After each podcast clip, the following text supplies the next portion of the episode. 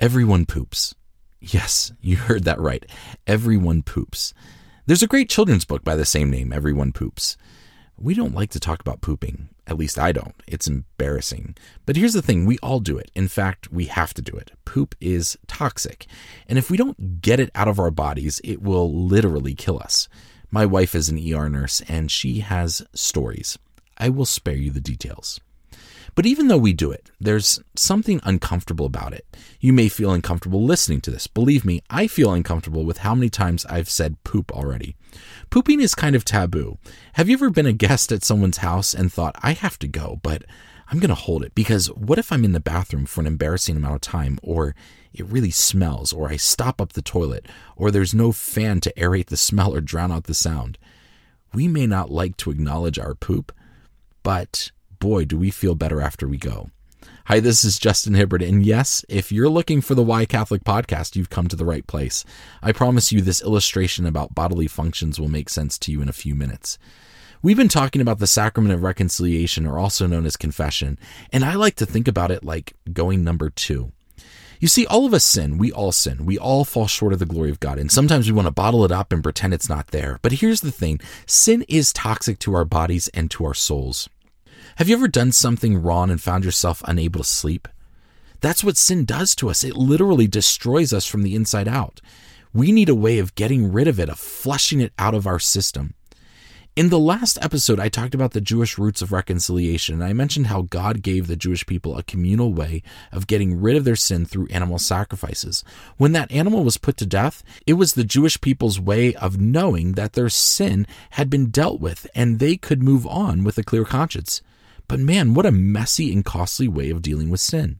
Sin is messy and toxic.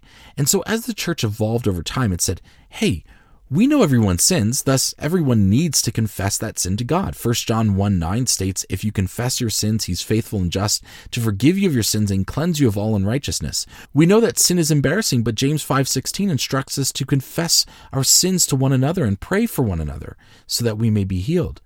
We also know that we don't really do well confronting our own shortcomings. How can we facilitate this process to help people become reconciled with God and know that their sins are forgiven? And so over time, they decided that the confessional would be the most prudent, efficient, and beneficial way to help people be reconciled to God. If I may, I want you to think about the confessional like a bathroom. I've been to some countries where public bathrooms are hard to come by or don't really exist. If you want to use a store's bathroom, you have to buy something. In some countries, the communal bathroom is the ditch by the train tracks. When it comes to plumbing, I'm personally thankful to live in the United States where we have ample public bathrooms and robust plumbing. I once visited friends in rural Morocco and the toilet was a hole in the floor. I'll let you imagine the logistics. Or I rented a house in Guatemala where the plumbing couldn't handle the toilet paper, and so we had to put the toilet paper in a trash can next to the toilet. Yeah, not great. I'm thankful that when I need to go, I can, and everything gets flushed down through the sewer and far away from my memory. I don't have to deal with it again. This is what the confessional is a place to flush out the toxic sin that separates us from God, that destroys the image of God in us, and that eats at our soul, that keeps us ashamed and weighed down, and that tears apart the body of Christ. As a Protestant, I never quite understood Catholic confession. I said, why go to a priest to confess your sins when you can go right to God? I'll address that question in the next episode, but as I prepared to enter the Catholic Church, since I was already baptized, I knew that I would need to make a confession prior to my confirmation and my first communion. Leading up to my first confession, I was so nervous. I had 40 years of sins to confess. In fact, I had some hidden sins that I had never told anyone about. I was terrified. Leading up to that afternoon when I went to confession, I spent many hours thinking about all the sins I could remember, even sins I committed when I was a little child. I went through the Ten Commandments. When did I put other things ahead of God? When did I dishonor my parents? When did I steal or lie? When it came time for confession, I nervously entered into the confessional. Like in most confessionals, I had two options. I could kneel behind a veil, or I could sit in a chair and face the priest. I decided if I'm going to do this, I'm going to do this. And I sat and faced the priest. In my sweaty hands, I nervously crinkled the paper that told me how to go through the sacrament of reconciliation. I had it just in case I got so nervous I forgot what to do next. Bless me, Father, for I've sinned, I said. This is my first confession. These are my sins. And then I just unloaded. The priest closed his eyes as he listened to my litany of sins. I shared the specific sins I could remember, but I also shared them in a general sense. I took the Lord's name in vain, I said. I didn't know how many times or when exactly it occurred, but I did it, and so I confessed it. With 40 years of sins to confess, I'm certain I unintentionally forgot some. But after working through the Ten Commandments and all the sins I could remember, I said, For these sins and any others, I am truly sorry. I thought I was going to puke. I had never gone to confession before, so I figured, all right, now comes the beatdown. Now comes the part where I get shamed for being such a terrible human being. It was just the opposite. When I had finished confessing, the priest opened his kind eyes, looked at me, and said something to the effect of, God loves you. You are his child. Don't let Satan fool you into his empty promises.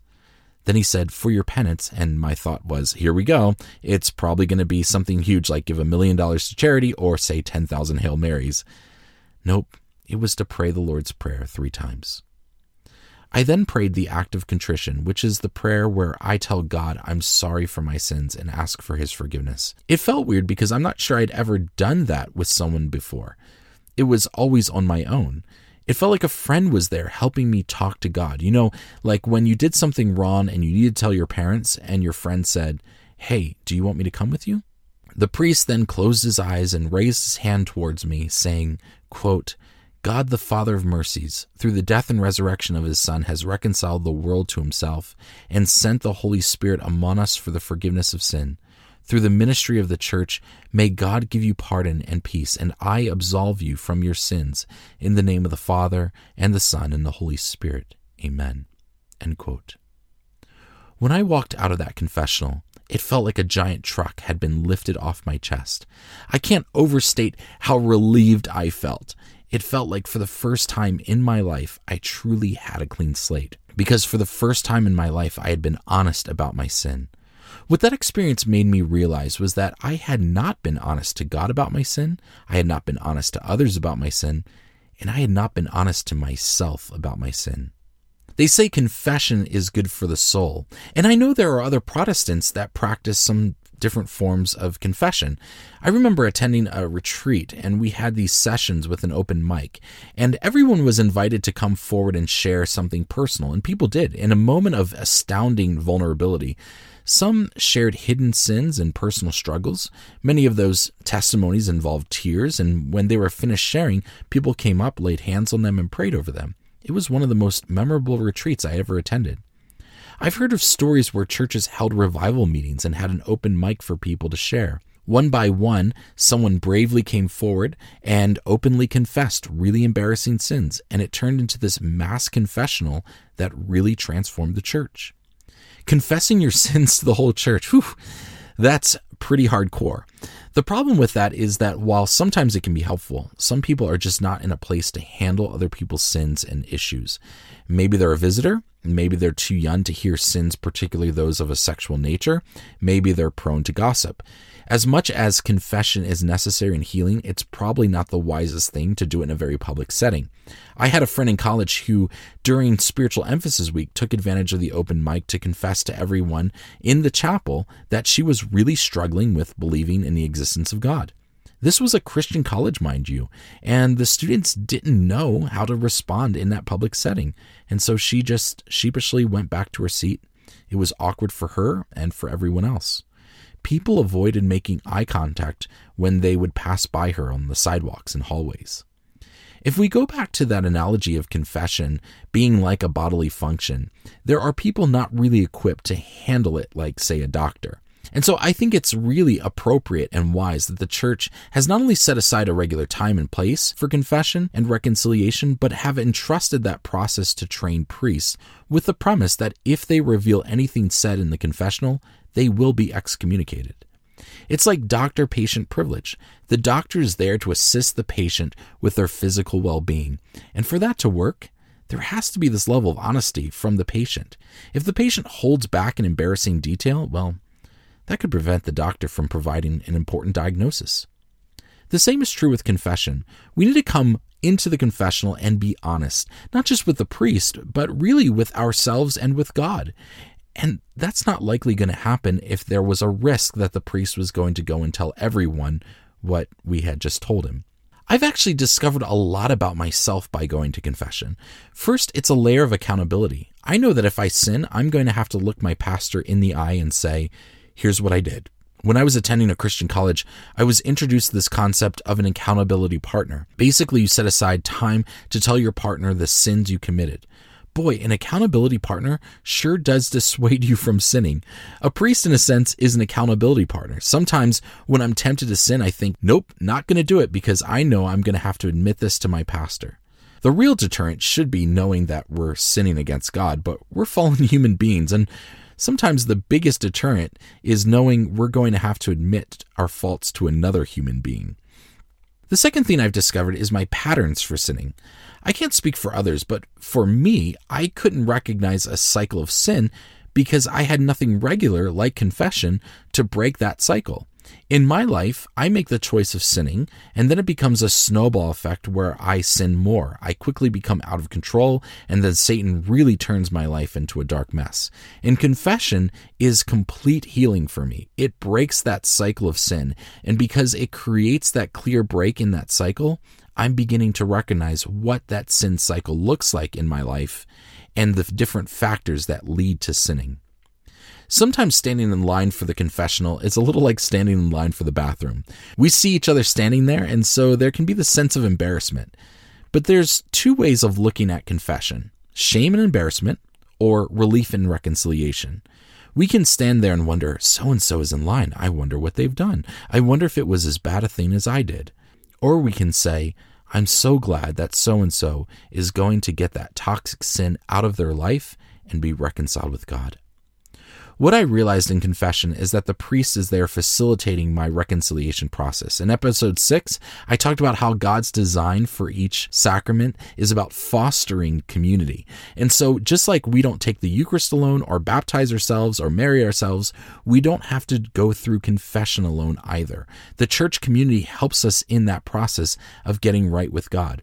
So, confession, my friends, is not a burden, but a gift. Psalm 51:17 tells us that God appreciates a broken spirit and never rejects a contrite heart. In other words, when he sees that shame that we feel, he treats us tenderly. It's like those discipline moments with your children where they understand that they messed up and they're broken about it. And those are the times when you don't need to yell at them, but you need to put your arm around them and tell them how much you love them. It becomes truly healing. I'm not sure why people object to the sacrament of reconciliation other than misunderstanding and fear. We confess our sins. The priest gives us some advice and some things to do to help us in our conversion to God, like pray the Lord's Prayer. Then we pray and ask God to forgive us and help us not to sin anymore. And then the priest assures us that we are forgiven. I don't know what's there that one could legitimately object to on theological or biblical grounds. We need all of those things. We need to confess our sins. We need spiritual advice. We need to pray and ask for forgiveness.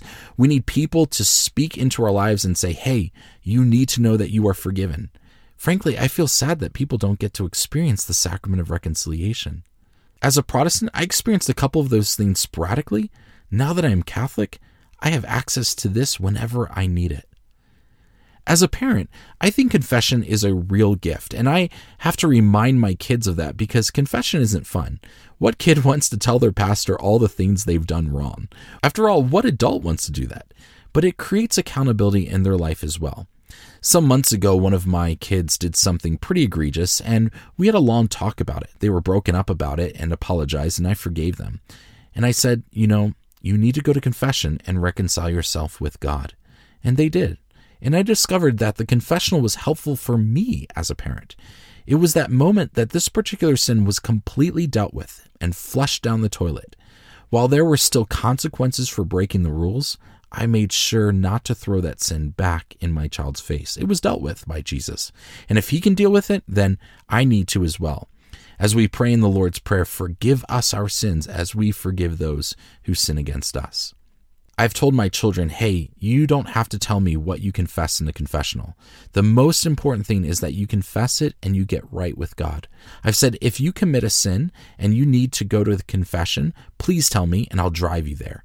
You don't need to tell me why you need to go to confession. I just want you to get right with God. But you know, that's a really hard and mature thing for a child to do. So we set aside the beginning of the month as the day we go to confession. And to kill a couple of birds with one stone, that's also the day I put in my calendar to change our furnace filters. It makes for a practical metaphor get rid of the filth in our lives. I wish everyone had as healing of an experience as I've had in confession. One of the priests I go to after someone finishes confession will say, Great, let's give thanks for the opportunity to have our sins washed away. What a wonderful way of reframing confession. However, I have a Catholic friend who, as a teenager, went to confession and the priest chastised her for forgetting her Bible. It was so traumatic that she didn't go back to confession until she was in her 30s. Handling people's sins and being merciful in those times of vulnerability is a real gift, and there are some priests, sadly, who lack it. Just because of my traveling, I've gone to confession in various places, and I'm happy to report that I've never had a traumatizing experience. So, my hope is that those priests who really should do better are few and far between. If you're considering becoming Catholic, or if it's been a long time since you've gone to confession, my advice is to ask people who they recommend for confession. And once you find someone that really helps you in that confessional, try as much as possible to stick with that person. Sometimes it's impossible. Maybe a priest is filling in for them. Maybe you're traveling somewhere. When you need to go to confession, you need to go to confession. But most importantly, reframe confession in your mind not as some sort of painful obligation or burden, but rather as a gift. And think about the priest as well. He's dedicated himself to making this a part of his life. He's constantly listening to people share their burdens and struggles. There's likely nothing you can say that he hasn't heard. He's there to help us, to help us be reconciled to God, to the church, and to ourselves. That, my friends, is such a precious gift.